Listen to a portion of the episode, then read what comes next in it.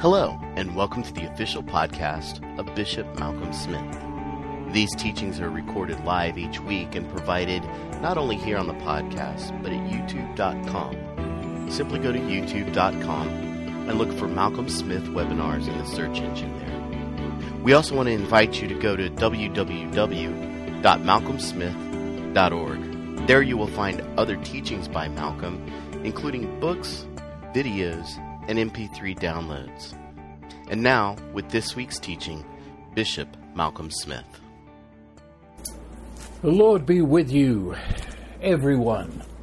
And I, I want to share with you a, a text that many people, um, they're, they're, very aware of it, shall I say. It's one of those more well known texts. Uh, and yet there is a depth in those texts that I think we could do well to look at. Uh, so it's in Philippians in chapter 2. And I'm only going to read the text, but of course it is it's locked into everything else around it, and maybe we'll reference that. But I want to get to just what this is saying. It's in Philippians in chapter 2 and in verse 12. So then, my beloved, just as you have always obeyed, and that word has got a it's got a sort of a what can I say? It's like someone is pressing down on you. Obey. It's not that's not the meaning of the word. The word obey throughout the scripture, the central meaning of the word is listen. And it means listen joyfully, listen with eyes and heart wide open and listen to do, which I think uh, we need to remember that when it comes to the word obey. So then, my beloved, just as you've always listened with joy, not as in my presence only, but now much more in my absence, work out your salvation with fear and trembling. For it is God who is at work in you both to will and to work for his good pleasure. Okay. Um, Paul wrote Philippians from jail, and he had been imprisoned because of the gospel. He was there for the sake of the gospel, because he preached it, and because of his influence and impact upon his world the Roman authorities imprisoned him. And in fact, if we read carefully, especially in the first part of the chapter uh, 1, uh, he did not know whether this was it. He, he didn't know whether he would be executed, beheaded, or whether he would be set free. It was, um, well, just that. And He said, I, I don't know whether to live, to die and so on. It, was a, a very um, traumatic situation for the churches that were scattered around the Mediterranean. And they're not only cut off from Paul in jail, but also, of course, they are under the same government rule that imprisoned him and counted what he did uh, possible death and, and so everybody's sort of on edge in a persecution that is emanating out of Rome, out of the uh, pres- uh, dictator of Rome, the Caesar. And um, so Paul writes this letter to them from jail in response to a love offering that they have sent him. And had that had to be brought, of course. There was no internet. You couldn't uh, just send people money, and, and, so it's it's carried carried in a bag, cash, and, and the, the, they send someone with it all the way to Rome to give it to Paul, and Paul sends this letter back, and notice what he says here that you've always listened to me. That is, when I've been with you there in Philippi, and we sat around and we talked and we talked and prayed together, and I preached and taught, and you responded. You always listened to me. But he said, Now I'm absent. Now I'm here in, in Rome, and I don't know whether I'll ever get out of jail. And, and so let me put it to you like this that this is the time, and for some of you, a new time when you will have to now put into practice everything I've taught you. Of course, you ought to have done that from the beginning, but now's the time. This is not the time to bemoan that I'm not there to teach you. Rather, it's time to put it into practice. And it's, it's time that you recognize your true teacher and the one who is really speaking into your heart, whether I'm there or not, is the Holy Spirit. And He's your power to carry you through this. And so he goes right on from saying that to this is the time then uh, to work out your salvation with fear and trembling. Work out your salvation with fear and trembling. Your salvation, your salvation. Um, one could almost insert the word your own salvation. This is yours in the most intimate fashion. I'm speaking to you now, especially because there's a sense in which there's parallels here that I have taught you and, and I am saying you must now work out your salvation. I, I, I want to emphasize that. Paul doesn't just say salvation, he says your salvation. it is the gift of God that comes to us in Jesus that is brought into our lives by the Holy Spirit. But to you, this is so personal, it's so intimate. If I knew your name, I could give it to you right now, but to you personally. And one must say, as if I were the only person that existed, it is that personal. He gives to me my salvation. And could I say that it's customized in that I come to a unique and personal relationship to Jesus, to know Him, that He might reveal His uniqueness in my uniqueness. I, I can never live your Christian life, and you can never live mine. It's unique to us. The, the, this, this gospel that is for everyone, but the way it comes into our personality, the uniqueness of our situation, our life. Do you understand? That this is, this is so personal. So we, each one individually, work out our salvation. Now, having said that, I ask the question and please, those of you that are long in the faith, I want you to hear this. This is not just a rhetorical question. What do we mean by salvation? I believe that one of the greatest hindrances in much of the church, at least in the Western world, is the way we look at and define salvation. You see, 90%, I'll put it as high as that. 90% of the persons I would talk to or listen to in conversation and salvation comes up as a topic of the conversation, the way they talk and the way they respond is that salvation is some one time event. Uh, underline the word event maybe add experience. And it, it, was sometime in, in the past, from wherever we're talking, it could have been recent past, but in so many cases, it, it's a pretty long past away. And, and, and they talk about it the day they got saved. Now, I know what you mean, I, I do. There was a day when I realized my salvation in Christ but there is a robotic I'll have to use that word. It comes out. I know that they've learned it from the same book, from the same whatever. The day we got saved, when I accepted Jesus as my Savior, that day. And, and, and I don't know how long ago, but they speak of it as that event. And, and there's many parallels to uh, joining a club. We're now among the saved, and, and you know, and, and some people, God bless them, they they will almost attack you. In, in, how do you know that? You say, how do you know? Did you say the sinner's prayer? Did you say it right? Have you?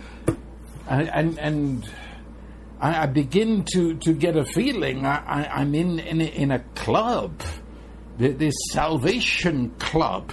And, and people talk about that one event and they got in and, and what's the in all about? It is, well, God forgave your sins, and, and um, then when, when, you die, uh, you know, you'll be able to say as you stand before the great judgment seat that Jesus died for you, and then that's sort of your passport in. I may be making a caricature here, but this is what I hear over and over again. I hear it from people and pastors. Salvation. Look, can, can we settle this? Salvation is not an it. Salvation is not a thing. Salvation is not a club you join. It's not a sort of eternal insurance form that you filled out and said the right words and got your pass and shook your hand, raised your hand, I don't know what. No. Salvation is the person the now living person of Jesus into whom you've entered relationship to know him and journey in life now in intense union with him. So much he says he is in you and you are in him. And therefore it's not really about sin, except in, in the sense that salvation announces your sins are gone. He's the Lamb of God who's taken away the sin of the world. The blood of Jesus Christ cleanses from all sin. And so there's no sin consciousness in this this dimension of relationship in Jesus. And it's not really about after death. There's an obsession with death and what's after death, whereas the New Testament is, is just dancing alive with now and, and how we now live this incredible relationship in and with Jesus. And therefore, it's not looked upon as an event. I mean, it began, but the New Testament talks about a beginning in the resurrection of Jesus. And somewhere in my life, I, uh, my eyes are open to know that I was included in that. And so, yeah, that's an event, but, but it, it's a, a beginning event. It's not a thing in itself. It's a beginning. Salvation is always spoken of as continuous, progressive, ever opening up before us. Not as something where you've got it, you're in, you said the right words. No, it's it's I'm, I'm discovering this person who is salvation. I, am discovering life as a, a journey of discovery in terms of a relationship, an intimate, a personal, a dynamic relationship in and with Jesus. There's not a formula, you say. It's not, well, all good Christians do. It's not, well, you said the sinner's prayer, read this book, and, and it will tell you what to do. And no, no, this is an awakening to a person who you see, do you know the word Jesus? That's actually the westernized form, Jesus. You know, um, if you've been around different languages, the J and the Y get mixed up all over the place. Uh, some people, some languages can't, can't say J. That, that's their ya. And so Uh, Jesus is our westernized attempt at saying the Hebrew word Yeshua. Yeshua is the name Jesus in, in Hebrew, and sometimes it's translated as Joshua. Uh, that is that again. That's Western Joshua, uh, or even Hosea. That they're all forms of this name Yeshua. And, and what does Yeshua mean? It means salvation is of the Lord. That's his name. And if you know anything about Hebrew names, they were windows into the very person of the person. Yeshua. He is, he is the salvation of the Lord. That's the meaning of his name. And so, how many times throughout the gospel he says, I am. I am the way, I am the truth, I am the door, I am the good shepherd. He says, I am. Or, come to me, I will give you life. Do you get it? Jesus, the person, is our salvation. The person. And, and we are on this incredible journey of coming to know, coming to relate to the person who is our salvation. And, so, in his death, resurrection, ascension, he included you into himself. And so, yes, you died to the world of darkness and sin and hostility to God, and you rose in union with Him to newness of life, to knowing the Father as He knows the Father, to celebrate in the joy and dance of the Holy Spirit. He, he is salvation. And so it's continuous. It, it's not you sort of shake hands with someone back in, you know, 1990 and, and then that's it sort of thing. The, you shook hands and you say, well, I, you know, I, I, I met the person I got. No, the fact is, you don't shake hands. You sit down. You you share life together now. For you to live is Him, and indeed for Him to be who He is is you. He He has joined us. We are one, and that is called salvation. What is that? See again. Salvation fills the Bible, Old Testament, New Testament. It's a magnificent word. It means well, the first meaning of the word probably, I, I would say it means deliverance. Deliverance, it, it means shackles fall off. It means prison doors open. It means the call set at liberty. Come out, you're free. Salvation. And, and salvation always is looked upon as deliverance from something, but more importantly, uh, deliverance from to something. It's not merely a negative. And so we are delivered from, and yes, we are delivered from Satan the liar. Now that it's hard to say which comes first here, it doesn't really matter. But but we are delivered from the lies that have gripped our mind and heart concerning the character of God, who He is, what His purpose is. We, we are delivered from the darkness that w- was the very world we lived and breathed in. Um, and, and, we're delivered from the death, the, uh, this divorce, self divorce away from the life of God, seeking life within ourselves and within our own uh, abilities, tryings, or what the Bible calls flesh. We were delivered from that, and we were delivered in, in the fact that Jesus took that to death. He grabbed you and carried you to death. That's the end of that. And then he raised you from the dead, but now a new person, a new kind of person, one united to Him, and He is your life. And because He loves you so, you are His life, joined together. So, therefore, in that act, we were free from sin. It was buried with Christ.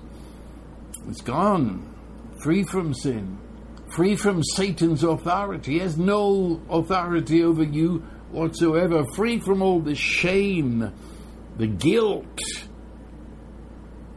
that was left in the tomb, buried, free from all fear that comes because of feelings and uh, appearances that would suggest that, that God is not interested in you.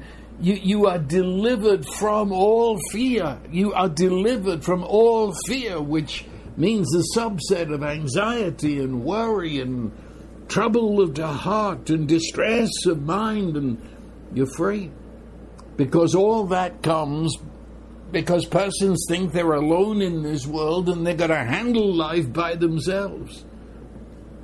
You're free. That's salvation. You, you're free from that. You, you've been delivered from all forms of hopelessness, wherever you might look. But you've been delivered to the realization, the opening of your eyes to the limitless love that God, Father, and Son, and Holy Spirit have for you.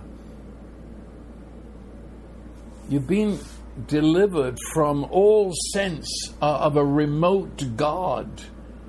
He is intimate. He loves you, loves you, shall I say, in the details of life. He loves your core person as you are right now. He loves you.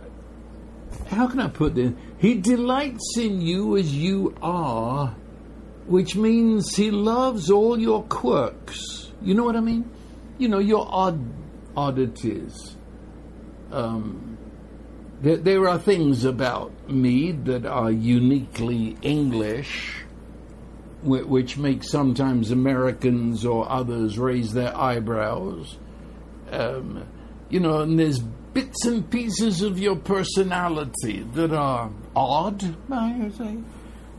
Some might say of you a weird person, whatever. But you realize God delights in you. He likes your little oddities. He, he loves the way you are. Do you know He even strokes your hair? Yeah, Jesus said, even the hairs of your head are all numbered. He, he couldn't be more intimate with you as a physical person, as in your mind and your emotions, the way you are. Other people might not like you. Well, tough. He's nuts about you. He delights in you. And his love, his love purpose, his love intention for you spans the entirety of your person, body, mind, emotions. of course, your core spirit, it goes to even your possessions he loves you. You've been delivered from the bondage of the darkness and, and the horror, the hopelessness of aloneness, and you, you've been translated. That's a biblical word which means picked up, wrenched out, lifted up, and put into another world. That's who you are. So that you, you've been delivered to a life, I say, where we do not have sin consciousness. Rather, we have come into a world where we know, oh, we know we're accepted. We're at a home in the dimension of the Holy Trinity. We're at home there, not on tiptoe, not like trespassers, not like one hour visitors. That's where we live we, we know righteousness, which is the inner ability of the Holy Spirit that brings us to walk in step in life with Father, Son, and Holy Spirit. Salvation, the word is used often as peace, or the Old Testament word shalom, the peace of God that passes human comprehension. Peace. That's salvation. And it's not just peace with God, it's, it's peace in life. It is the tranquility of mind and body. It's linked with joy. It says, We shall with joy draw water out of the wells of salvation. And joy is not happiness, you understand. There are many things that would, um, I don't like them. If, if I wanted to use the word, that would be unhappiness. I wish it would stop happening. But um, it's got nothing to do with joy. Joy rises above that. And therefore, one has this supernatural, but it's natural to us in Jesus. It's joy in the midst of situations that would make us unhappy. It's, it's the realm then of the fruit of the Spirit, which is love.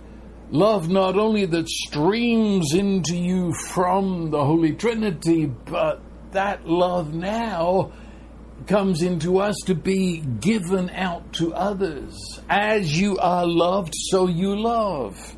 And peace and joy and gentleness and kindness and goodness that's the world that you've been translated into. Salvation, another way of saying that word, defining it, is wholeness. Because although we make a big difference, especially in the Western church, um, between the word saved and the word healed.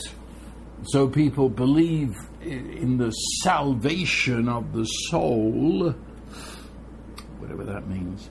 Um, and, and then maybe perhaps it could happen, salve, uh, the healing of the body. Well, you see, that's, I don't understand translators sometimes because the same word, I mean, it's exactly the same word that, that a person was saved, the same word, that person was healed. Salvation and healing is the same word in the language of the Bible. And, and so it means wholeness, wholeness of spirit. I'm, I'm made whole. I, am the human God intended. It, it, means a mind that is increasingly being brought into alignment with the mind of Christ. It, it's emotions that increasingly exhibit the peace of God and the joy of the Lord, you see.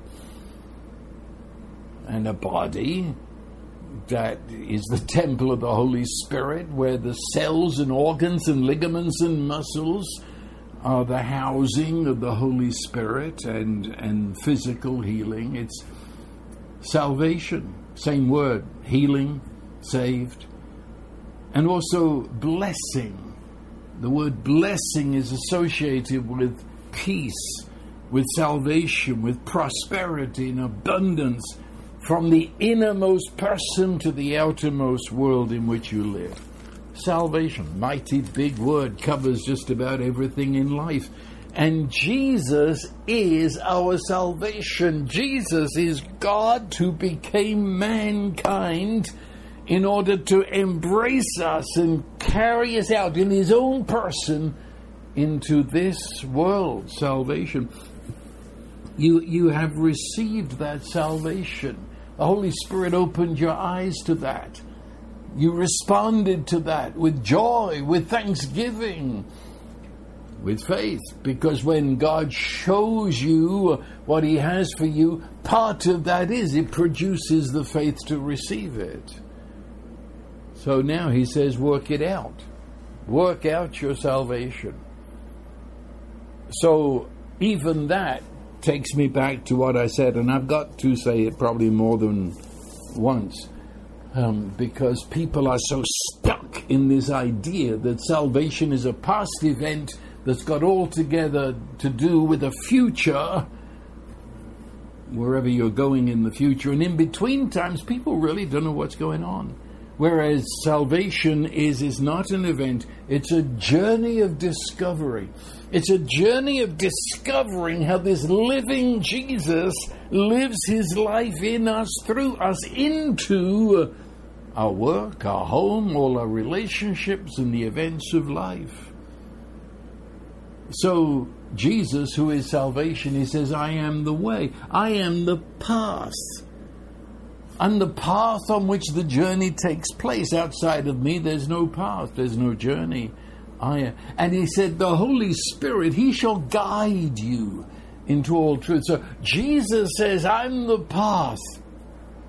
I'm the beginning of it, I'm the end of it, I'm the all of it. And the Holy Spirit will guide you and, and so every day you, you are on this journey of discovering the reality of the Holy Trinity presence in this, in that, in the other, in work, in school, the PTA, in the shopping mall.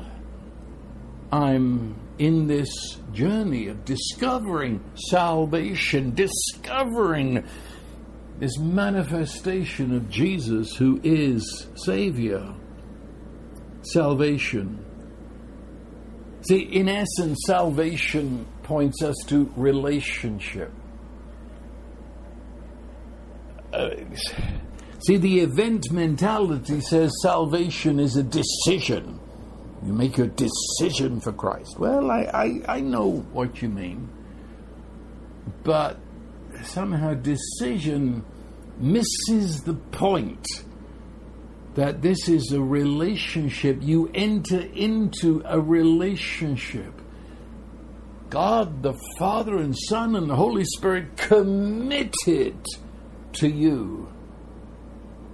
And we wake up to that and say, Yes, yes, Lord. It was an entrance into a relationship. And relationship essentially is sharing. It's not really. Relationship is sitting down and talking to the one you love or talking to your dearest friend. And you talk and you share. Relationship is listening. See, back to that word, obedience. Eh, relationship is listening. Listening with all ears. Listening with your heart relationship is is seeing a person and coming to know them, how they act and what they want and what delights them. Relationship.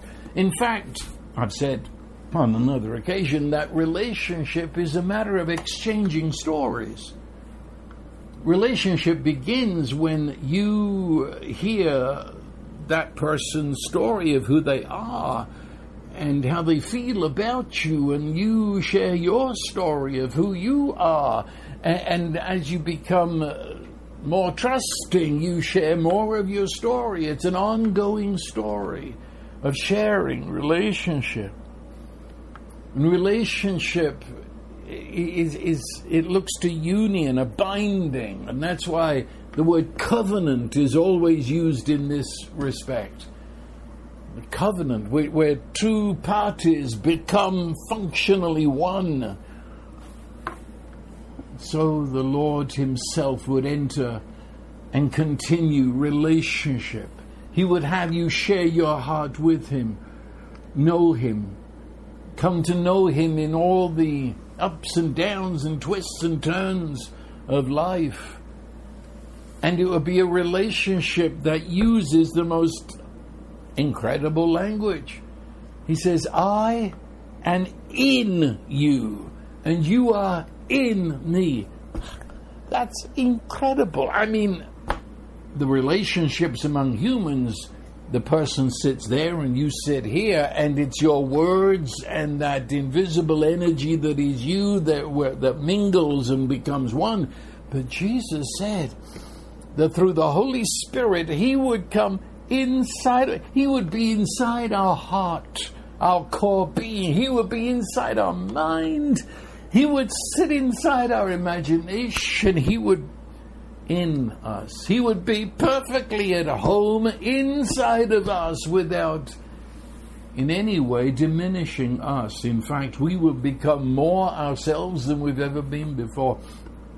And he says that we would be in him and in Him means we'd be inside the very mind of God, inside the heart of God. Or, to put it another way, we would come to discover the person. Isn't that what relationship is all about? That's what friendship is really all about. You, you are on a journey of discovering the person, and with every discovery, your heart leaps within you. And you learn to trust on an ever deepening level. And you can one day begin to say, I know that person. I'm known of that person. Work it out, you see. Work this out. It's, it's not an event only. The event was just the, the, the beginning of your realizing this incredible salvation. It's now worked out, and it's worked out day after day after day. There's a lot of listening to the Holy Spirit. He tells the story because his story, he tells the story of who you truly are. He tells you the story of how beloved you are. Yet on the other hand, he pulls out of us our story as we understand life. He educates us.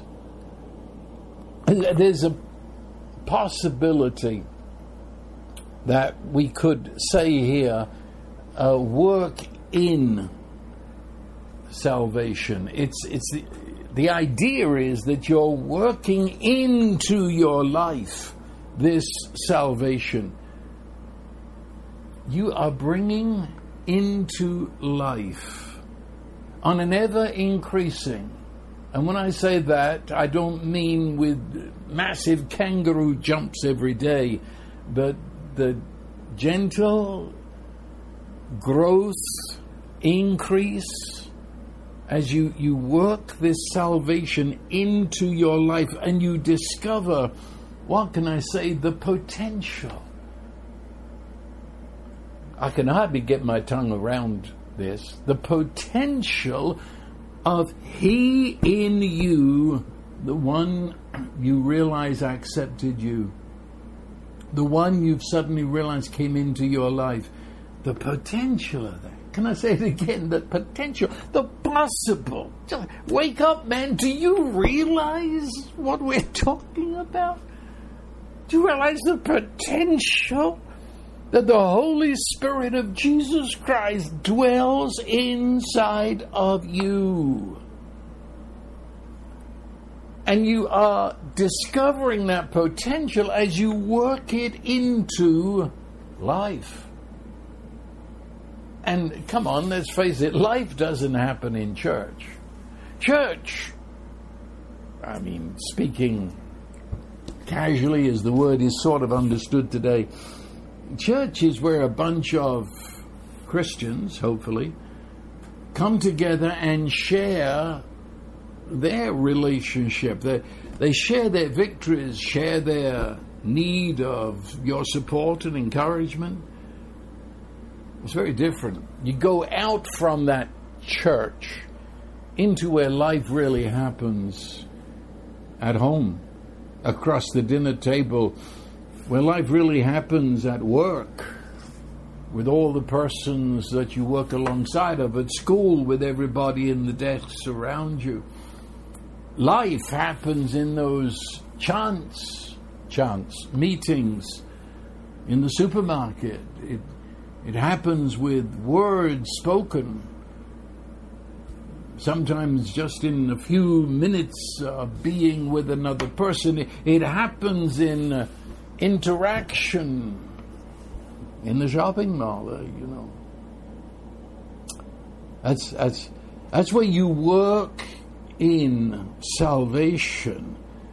That is now in every hour, every minute, sometimes you see the opportunity of being who you are love and joy and peace that is coming into you from the very heart of Jesus. You're, you're faced with challenges, and sometimes very suddenly. And, and in the challenge, you realize that, that the strength of God in Christ now in you through the Holy Spirit is, is yours. And you you're now living at a level of joy and peace and strength and wisdom. And you're living at a level where you're not anxious because you're more aware of the presence of Jesus through His Spirit than you are of the challenging situation so that the events that happen to you and the people that speak that word or do that whatever, they don't order your life. You're not ordered, you're, you're not a puppet that is on strings that are held by that person and that person and that event. You live from within. You see, and so you don't ha- have, and when people say it, I believe they mean it. Well, if you mean it, it, it no more. You you've got to work your salvation into this. You say, you say, uh, she makes me mad. Now, come on. She, whoever she is, makes you mad. He makes me sick. Yeah, and maybe probably physically too.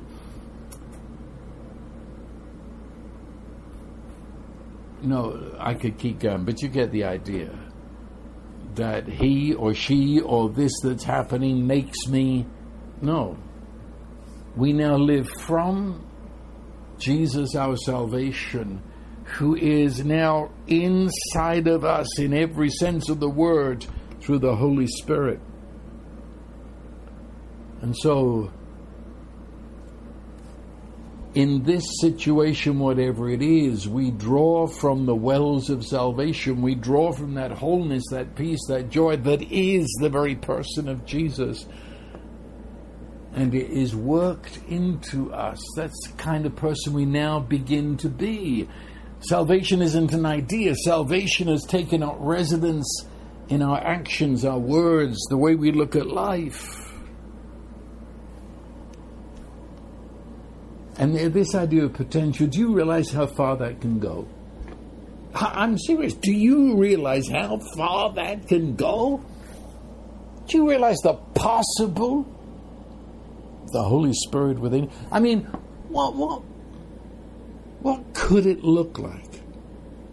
Come on, get off get off any religious high horse where we use these words without thinking. Now let's, we're talking about the office, we're talking about home, the kids, the mortgage, you know.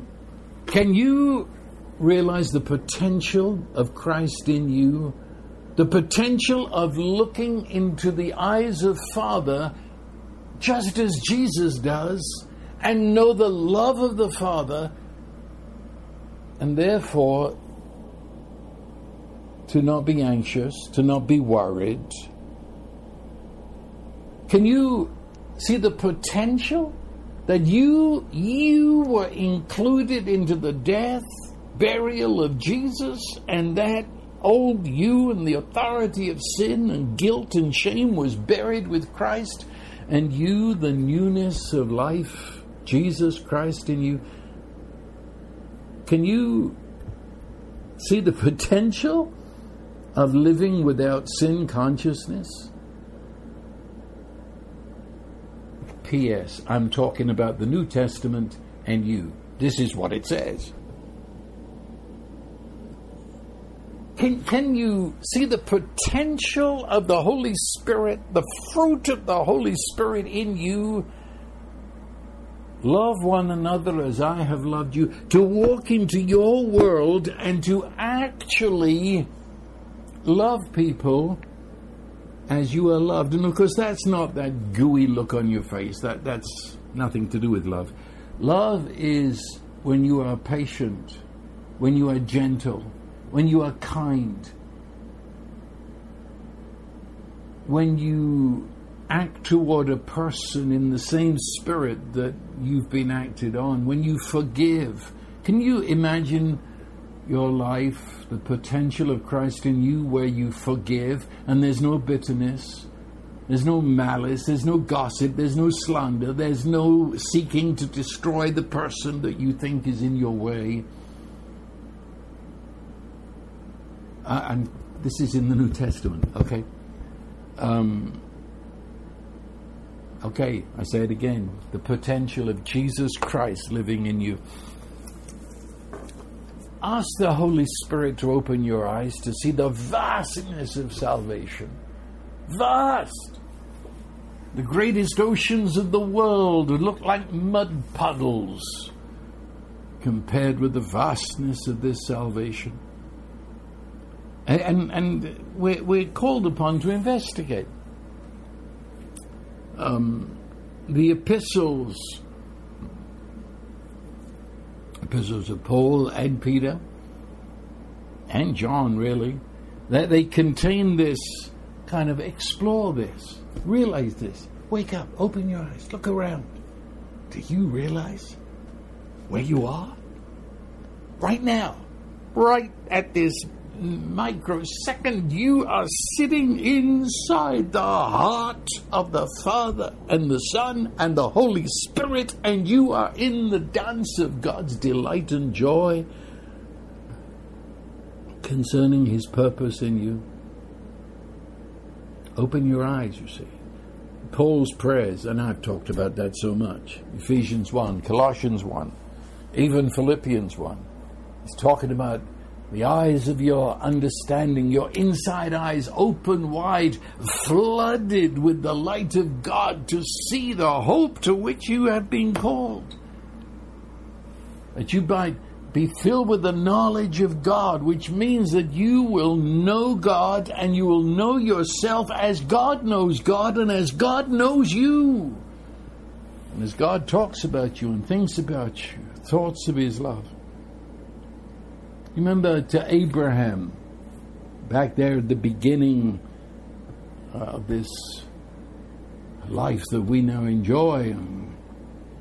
The Lord said to Abraham, Go out and Look at the sand. Look, go on, go on. Look at the sand. Pick it, pick it up and let it run through your fingers. So shall your seed be. Uh, look up. See, look at the stars. Can you count them?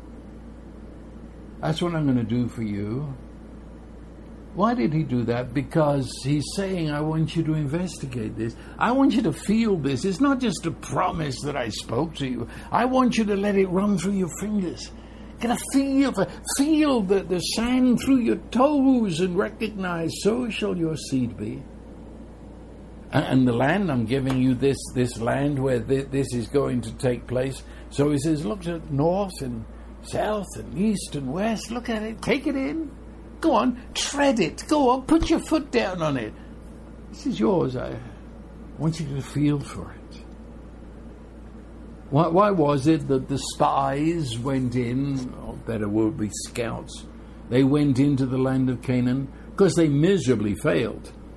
But they went in for this reason. Put your foot down on it. Get a feel for this. This is what God has given to you. And now let's make out some strategy of how you're going to come and take it. I say they, they missed the boat, got scared spitless, but that's what it, was. I'm asking you to scout out the scripture. Go into this New Testament world. See, some of you were shocked what I was saying a few minutes ago. Well, all I'm doing is letting the promises of God go through my fingers and say, This is yours. This is yours. What would this look like in the office? What would this look like working down there in the factory and what would this look like in my home? Wow. Take another walk, he says. Put down your foot. Circle the promise. And remember, it's a covenant promise. Psalm 89 says, The covenant promise will never be altered. He will never change the word that came out of his mouth. God's covenant promise is non negotiable. He said it, and he said, if it ceased to be, God Himself would cease to be. And that promise was fulfilled in Jesus. 2 Corinthians 1 says, Every promise God made, it's yes and is so in Jesus Christ. But go on. Let the Holy Spirit take you by the hand point out, you know, as you're reading and suddenly it seems it lights up, it leaps out, grabs your heart? The Holy Spirit saying, Look at that, look at that.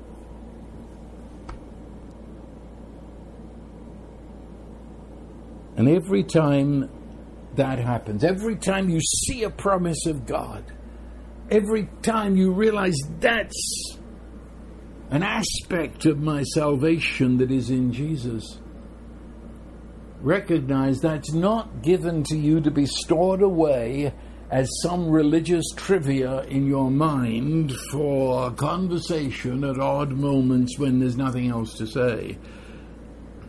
No. Nor is it to be information that you could pass a theological exam with. The New Testament calls that, Paul calls it, I believe it's in Philippians, where, where he says that that kind of knowing, you just know it's there. He says, uh, bloated up like a jolly frog. No, no, you, no, no. Everything God shows you is because He wills that you should work it out, work it into your life so that you live there, it becomes you. And He says, do this with fear and trembling. Uh, let me say this the word fear the fear of the Lord, and fear as it's used here, do you, do you realize, and this is out of Webster's dictionary, the word fear actually means awe, to stand in awe and to worship and give reverence. Check it out, Webster's dictionary, Oxford Dictionary if you're in the UK. It's that's what it means.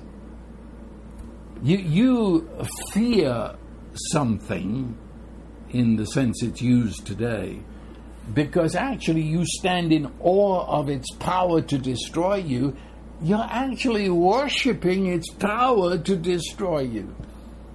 The fear of the Lord is I stand in awe and wonder and worship at this one who is all love and his intention and purpose toward me cannot be cancelled. It's not negotiable. He said it, he means it, it's done, it's finished. And I stand in that, ah, fear, awe. It means I'm speechless, I'm beside myself. I, I see, if salvation is whole hum to you, you probably had the wrong teaching. Salvation is supposed to leave you with this kind of fear, awe, wonder and trembling.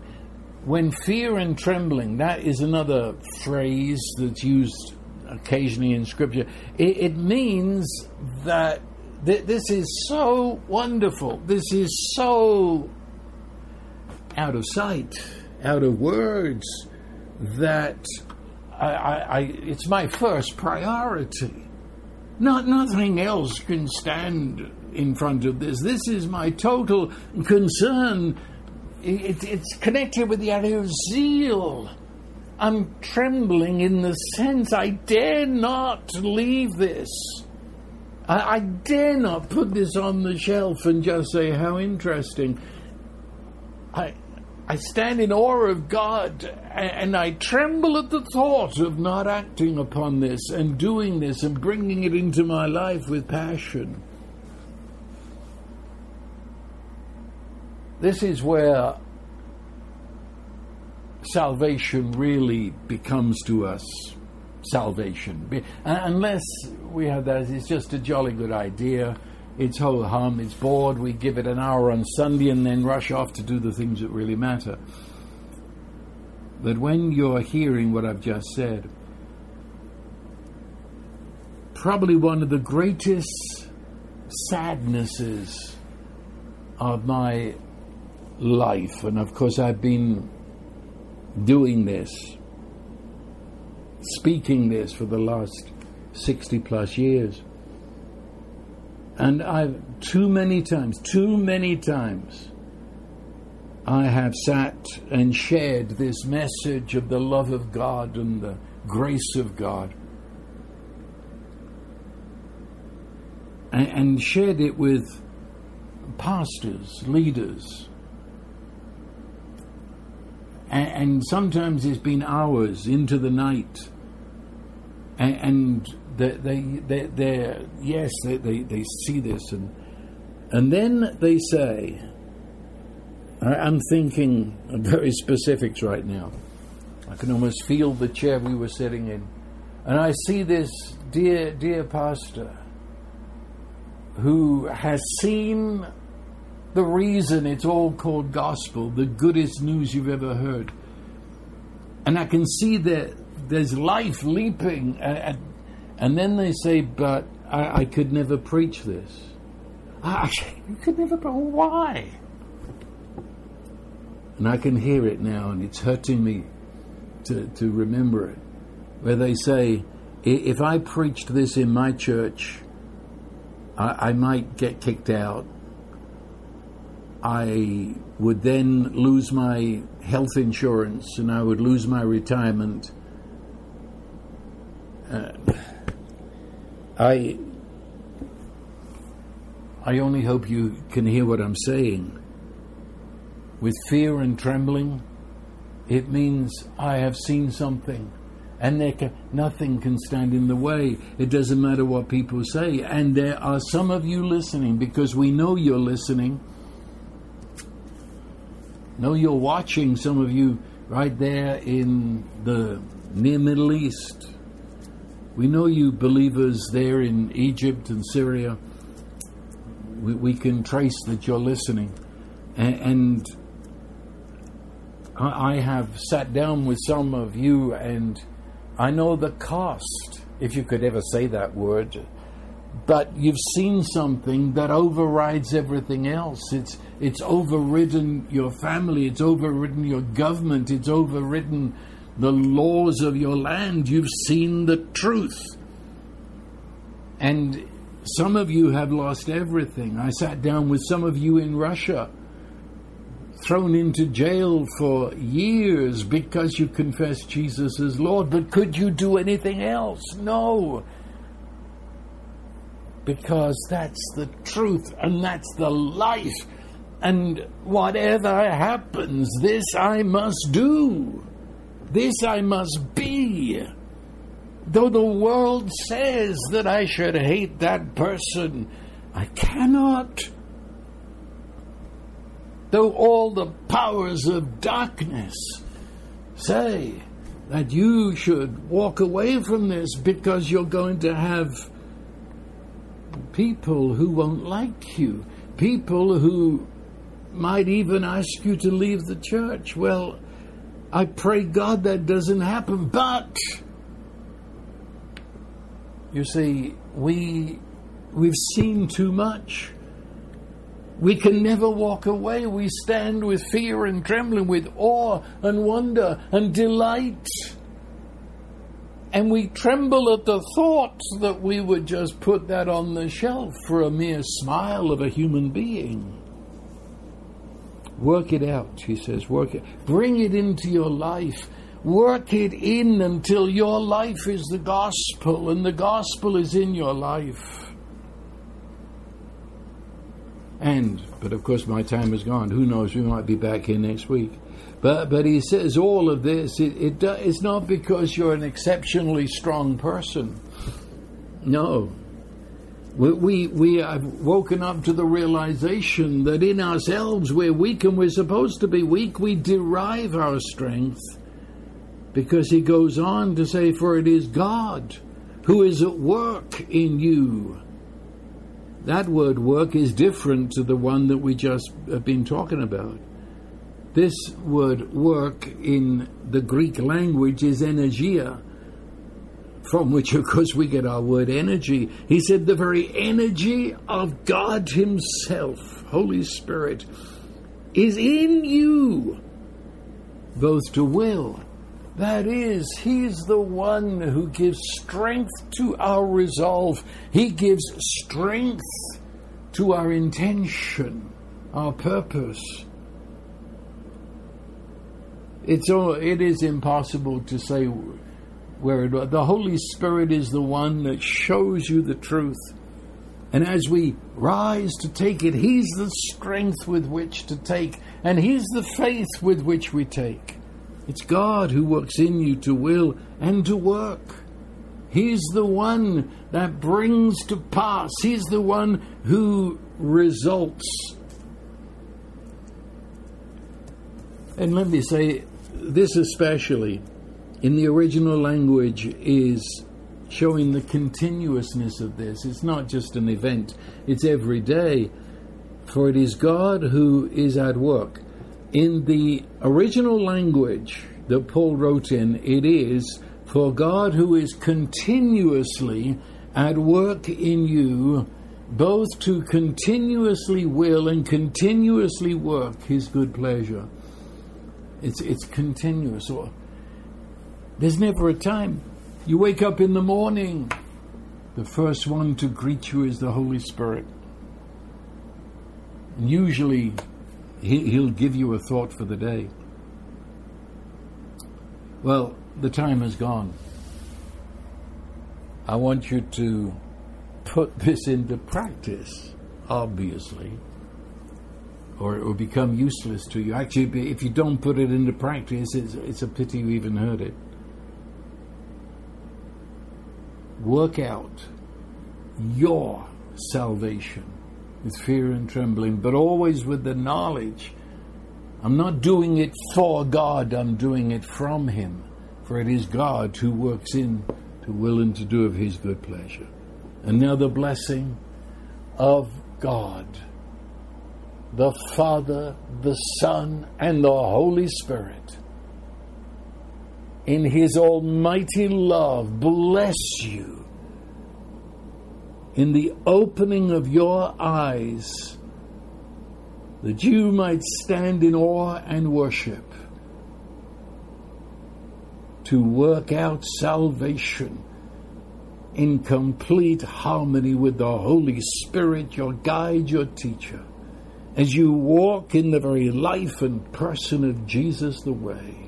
So I bless you, and that is the way it is.